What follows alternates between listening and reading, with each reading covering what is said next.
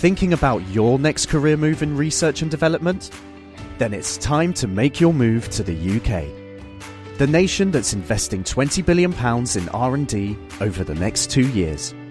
The nation that's home to 4 of the world's top research universities. The nation where great talent comes together. Visit gov.uk forward slash great talent to see how you can work, live, and move to the UK. Monday to Friday. 9 a.m. till 12 p.m. This is Today with Kieno Kammies on Cape Talk. Oh, I like the sound of that. Anyway, uh, the sound that I love even more is the voice of Chris Smith. For a long time, I used to sit in my vehicle, listen to him answer all these questions that you put to him, and I just sit there being mesmerized, going, you know, maybe I should add my own uh, question or three. So, Dr. Chris Smith, thank you very much, and what a privilege to be working with you. Good morning. It's good to chat to you again, Kieno. Now, things are certainly warming up in Cape Town, and we received this question from a listener, Chris. He says, um, Hi there, can someone please tell me what the link is between humidity and temperature? Good morning. Lovely question. What's humidity, first of all? Humidity is a measure of how much water there is in the air. Now, water, when it evaporates, turns into gas, water vapour. And that water vapour drifts around as water molecules, H2O, alongside the other gas molecules that we're breathing in, the 20% of the air that's oxygen that we need. Now, the reason that humidity is tied up with temperature is the warmer the air is, the higher the humidity can be because the air can sustain a higher amount of water because water wants to stick to other water molecules and form droplets. And that happens more easily when the water molecules have less energy, which is the lower temperature. So colder air is drier air, warmer air is wetter air. Why we feel a lot hotter though when we're in a humid environment is because one of our major mechanisms of heat control in the human body is sweating. And the way sweating works is that the body diverts extra blood flow to the skin surface. This blood radiates some heat into the skin, but it also supplies sweat glands because sweat is made by sieving out some of the water which is in your blood. And the water flows onto the skin surface as sweat and it then evaporates and it takes with it latent heat of evaporation. What that means is that in order for the water molecules to get enough energy to break the associations and bonds to other water molecules, they need energy so they can fly off away as individual molecules from your skin surface. Where do they get the energy from? They take it from your skin. So, as the water molecules leave the body, they take energy, in other words, heat, with them, and you cool down. Now, it's easier for water molecules to go from a place where there's lots of water to a place where there's very little water, because the chances of water making the journey back the other way are much lower. If it's really humid, that means the air around your body already has lots of water molecules in it, so it's harder for there to be a net movement of water from the body into the air. That process is slowed down. And as a result, it's harder for you to lose heat as quickly. So, not surprisingly, you feel hotter and stickier and therefore more sluggish when the humidity is very high because your body's having to struggle to lose heat as efficiently as it would when the air's drier okay. I'm still mesmerized by how you know all these things. By the way, we're going to have to maybe at some stage talk about how you actually keep your mind as sharp as it is and how you actually know all the things that you do. But let's move on to Damien from Rondebosch. Is cooked meat or food healthier than the raw version? I would imagine it depends what type of meat we're talking about, but uh, your answer to that. Hello, Damien. The answer is like all these things, it depends. And if you've got certain foodstuffs, it's certainly superior if you cook them. And the reason that when humans first grasped how to use fire, which, as far as we know, happened in, in Africa and quite possibly in southern Africa, and certainly more than a million years ago, one of the major advantages of harnessing fire, apart from for defense and protection and warmth, was that you could cook food. And humans effectively realized that this, or early human ancestors realized this behavior could liberate more calories from certain foods than your body would be able to liberate from them if it ate them raw. Cooking food also softens the food and makes it more digestible, which means your digestive juices have easier access to the calories that are locked away chemically in the food. So it's easier to liberate the energy, and therefore you're going to have a better time in terms of extracting energy, growth, and being successful in your environment. So, certain foods do benefit from being cooked. The other major advantage, of course, is if you escalate the temperature of something, if there are microorganisms on there which are capable of infecting you, then the heat will degrade those microbes, knock them out, they can't infect you. If there are toxins in the food, which some microbes poison us by secreting toxins into the food, some of those toxins are susceptible to heating. So if you heat the food up, you destroy the toxins, again, it renders it safer. And probably these advantages of cooking became attractive to us because we like those sorts of flavours, and perhaps we like those sorts of flavours because cooking renders things safer and uh, more calorie enriched for us. So I think it's a sort of cart and horse mm. thing. We probably cook because it's safer, we cook because it liberates more calories, and we have evolved to appreciate the taste of cooked things, especially things cooked at more than 148.5 degrees, because that's the temperature at which the Maillard reaction kicks in. And the Maillard reaction is the reaction between the sugars and the proteins in food, making that beautiful brown, which when you eat something that's that's browned, apart from the caramelization reaction that's also there, it's it's that lovely, juicy, extremely exquisite, slightly burned taste. And we find that really compelling. We really like that flavour, which is why people like fried and grilled food. And that that is another marker that the food has been to a high enough temperature to have a liberated calories and b killed out knocked out microorganisms so i think probably you know there are some foods that definitely benefit from being cooked others on the other hand cook them too much you destroy all the micronutrients in them. So vitamins good example of this. So it's it's a balancing act. And certainly if you if you overheat some of your foods you will destroy the vitamins. So some things it's better to cook them. Some things it's not better to cook them. And it will depend on the context the Maillard reaction. So if anybody wants to sound like John Maytham in the kitchen and you're busy browning stuff, Chris has just given you an amazing tool. Just talk about the Maillard reaction and how that actually works in cooking. You will impress your friends. Let's go to Ross in Thornton. Ross, good morning. Good morning. Yes, uh, for many years I taught geography, and I was um, lucky never to be asked this particular question about the moon. Um, now that I've finished that part of my career, I'd like to know why it is that the moon, which is rotating, the earth, which is rotating, why is it that the moon always has the same face towards the earth? Surely that's an incredible coincidence. Surely it should be moving, and at some time we should see the back end of the moon. I really have never understood that. Thank you for your question there, Ross. Chris? First, just to clarify to to what Ross is referring, the moon always presents the same face towards the Earth. And this is because the moon is turning at just the right rate, so that as the moon goes on its orbit around the Earth, which it does over the course of a one month cycle, it's turning at just the right speed so that it always shows the same face to us. We never see the other side of the moon.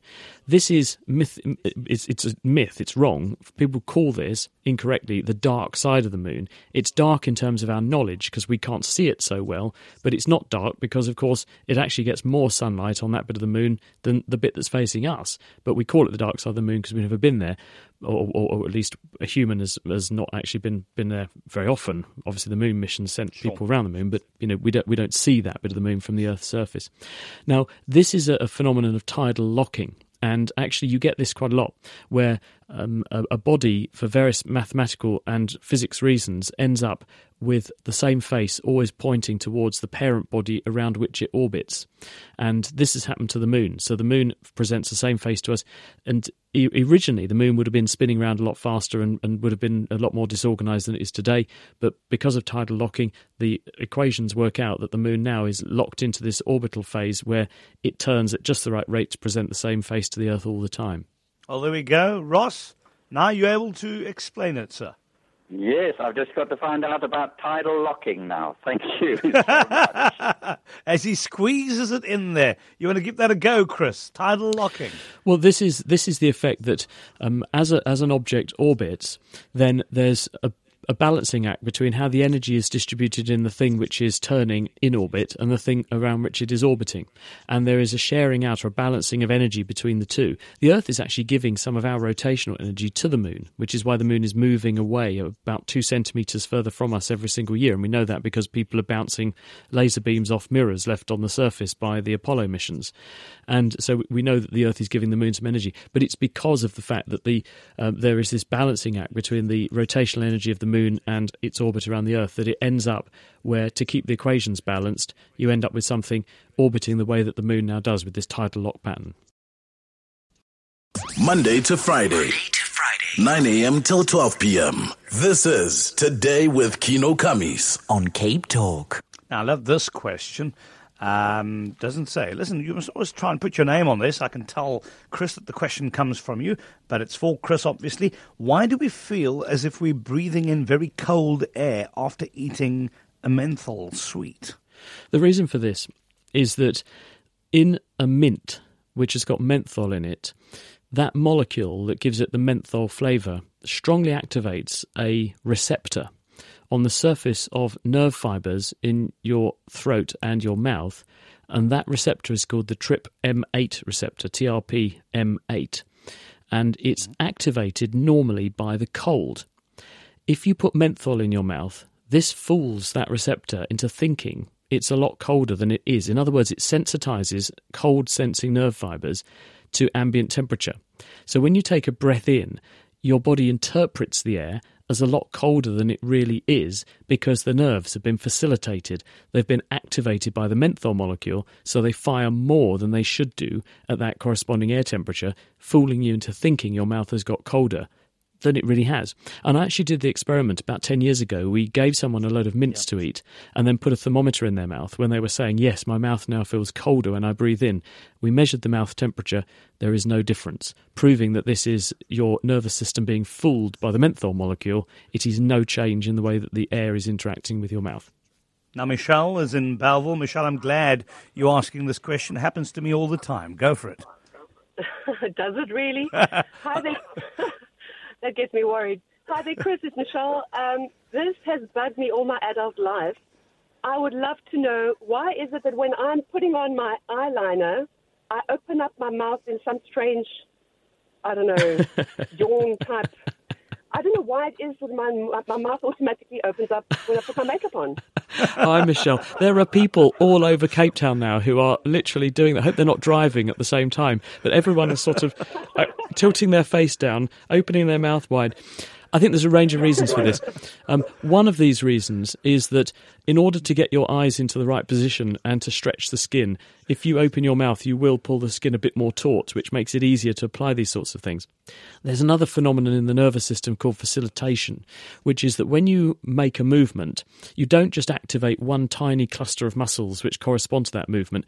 Actually, the nerve fibers that make a movement also project to and stimulate muscle groups which are in the same broad group of things that do the same broad group of movements all at the same time. And a good example of this is although you might be reaching with your right hand to do something, when you actually make those movements, you're also activating to a lesser degree, admittedly, some of the nerve groups which ch- control muscles in your legs or in your back. So it changes your posture all over your body, probably to balance you out. So I suspect that when you're putting on your eyeliner, the movements you're making with your face in order to put your, your eyelids, etc., into all the right positions, because those involve opening up the sorts of muscles that open up your eyes wide, the orbicularis oculi muscles, so that you can go wide eyed to get the eyeliner on, they're the same muscle groups and behaviors and functions that make your mouth wide. So, therefore, you're facilitating the action of one group of muscles by co activating the others. And I suspect that's why. It's partly a skin stretching thing. Let's get the eyeliner on with, and, and uh, most easily, but also you're facilitating other muscle groups that do complementary things, albeit in a slightly different part of the anatomy. So, Michelle, thank you for the question. So keep doing what you do, hey? Bottom line. Uh, that is, there we go, Michelle in Bellville. Um, let's go to Maxine in Lansdowne. Hi, Maxine. Good morning, um, Kieno and the naked scientist. I have questions and I will listen to uh, the sure. answer of E. Um, I've had major surgery on the 18th of um, last month, and um, I want to know why do I suffer the worst side effects on the that you read on the package insert? Why does this happen to me? Um, I can the medication helps me for two or three days, mm. and then uh, suddenly I, I can't tolerate it anymore, and um, I'm sitting with a mini mini pharmacy at home. Okay. Um, like um, a box is opened. I've used four tablets, and now I've got to take it back to the pharmacy because it's of no use to me. I'm wasting the medical aid. Okay. And the list goes on and on. If I, if I, my, okay. my, my doctor or my neurosurgeon already knows this woman must not have Mybulen. My, my husband can take Mybulen. My, my daughter sure. could take it when she was 12. With me, um, okay. there's an ingredient in there that um, makes me like, um, it turns into morphine in my body. Okay, now Maxine, I, I, think what you were saying there, I'm, the reason why I am cutting the, the, the, call short is a lot of people with questions, and I think we've got the crux of your one. Why is she more susceptible to side effects of a lot of medications than other people? Uh, Chris? Hello, Maxine. Sorry to hear about your, your side effect trauma. The answer is that this is a really good example of what we call an idiosyncratic drug reaction. And the fact is that everybody is different. We all look different on the outside because we're genetically, unless you have a clone or an identical twin, we are all genetically distinct from each other. And just as we look different on the outside, biochemically, we're all a bit different on the inside. And what we currently do with our regimens when we go to the pharmacy is it's a bit like you going to the shoe shop and saying, can I have a pair of shoes? And without measuring your feet or anything, they take the first pair of shoes off the shelf and give them to you. And you've got to try and ram your feet into pairs of shoes that might be too big, too small, and just not very well fitting. We do that with drugs because we give people pills and say, take these, and we hope that they're going to fit their feet, metaphorically speaking. And these drugs because the, the targets the drugs are recognizing inside the body are all a bit different in all of us because we're genetically different, those drugs behave differently. It may be that the body's mechanisms for breaking down the drugs are different from one person to the next, so the drugs are present at higher or lower levels, respectively. It may be that the target the drug is binding to is different from one person to the next, so the drug works a bit better or a bit more powerfully in one person compared to the next. There's all these different things that, that, that at the moment because we have a relatively small repertoire of agents and we don't really know how different agents interact with different people's makeup, we are doing a, a metabolic and medical guessing game. And as we move forward into the future, what we will be able to do is to do various very precise tests on people to work out what particular category of the population with respect to a certain set of drugs they fit into. And we will be able to prescribe far more precisely. This is sort of pre- precision medicine, which will be borne out in, in a personalized medicine way by better understanding of how the body works genetically and biochemically. But we're not anywhere near that yet, and we're nowhere near to be able to afford it yet either, because this will come at very high cost, but it will minimise side effects. Well, thank you very much for that question. That was Maxine in Lansdowne. Uh, Denise and Rondebosch, good morning. Morning. Um, yeah, I'd like to know if wild animals snore. I have domestic animals and they snore like crazy. But surely, if a wild animal would snore, it would give its position away, you know, and to a predator or to, you know, an, another apex predator? good question. Yeah, hi, hi, Denise. The answer is that um, any animal can snore, and the fact that domestica- domesticated animals do snore argues that certainly you, you will get animals in the wild that will snore, but you're also quite right that there's a strong selective pressure not to snore or not to give the game away as to where you are too much. So I think it's probably one of these things that probably nature selects for animals that don't naturally snore but anatomically, the reason we snore is because our soft palate dangles down at the back of our, our throat when we go to sleep, and because all the muscles relax, and it wafts around in the breeze as you breathe in. So you're gonna you're gonna have a high likelihood of being able to snore, even if you're a wild animal on the plains. But probably nature is trying to keep the amount of snoring and other giveaways about your position to a minimum. So if you do, if you are born with an anatomy that makes you more likely to be a really bad snorer, you're probably going to turn into someone else's lunch more quickly than an animal that doesn't snore so much because it doesn't have that anatomy. So, therefore, the animal that doesn't snore so much is probably going to have more offspring, and therefore it'll have that anatomy that makes it less of a snorer. So, probably nature's selecting against snoring, except in the human bedroom. Always a pleasure, Dr. Chris Smith, the Naked Scientist. Looking forward to next week. Thinking about your next career move in research and development? Then it's time to make your move to the UK. The nation that's investing 20 billion pounds in R&D over the next 2 years. The nation that's home to 4 of the world's top research universities. The nation where great talent comes together. Visit gov.uk forward slash great talent to see how you can work, live, and move to the UK.